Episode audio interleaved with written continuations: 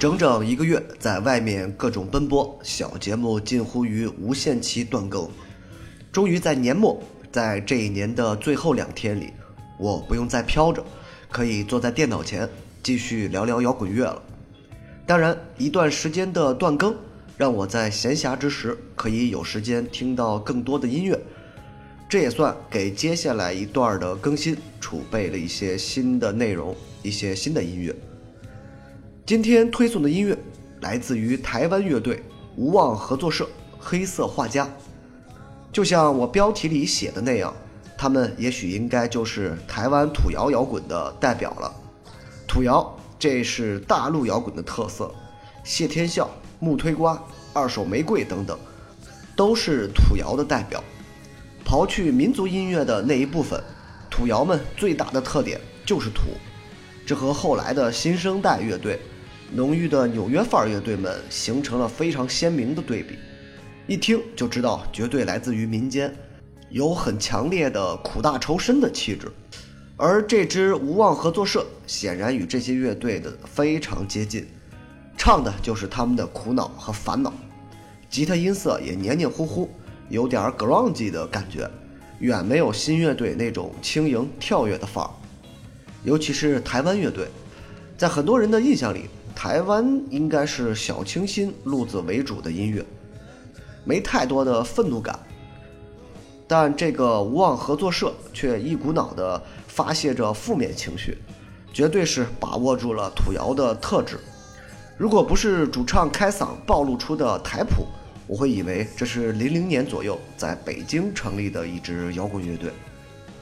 当然，说到台湾土窑，最火的一定是草东。但这支乐队太火了，火到在全国所有的地方巡演都是几个小时，票全部售罄，甚至拿下了台湾金曲奖最佳乐队奖，挤掉五月天，完全不是地下乐队的样子了。所以暂时我还是先不放他们的音乐吧，因为只要你喜欢摇滚乐，就不可能没听过草东的音乐。无望合作社绝对不可能成为下一支草东。不谈创作能力，单说音乐中传达的情绪，就决定了这个负面情绪满满的乐队真的很难登上主流舞台。这支2016年才成立的新乐队，将台湾摇滚乐带回了摇滚乐本身最应该有的样子，酷劲儿十足，脏，愤怒，而不是时髦，不是另一种嘻哈。其实这就是土窑最棒的一点，虽然没有电子元素。不像后海大鲨鱼他们那么潮，也不像海龟先生那样透出可爱的气质，但土窑足够真实，即便这种真实让你真的觉得他们有点土。土窑让摇滚乐始终走在了自己的路上，而不是被时尚、被潮流所影响。某种意义上来看，涅槃也足够土，绝对是美国的土窑代表。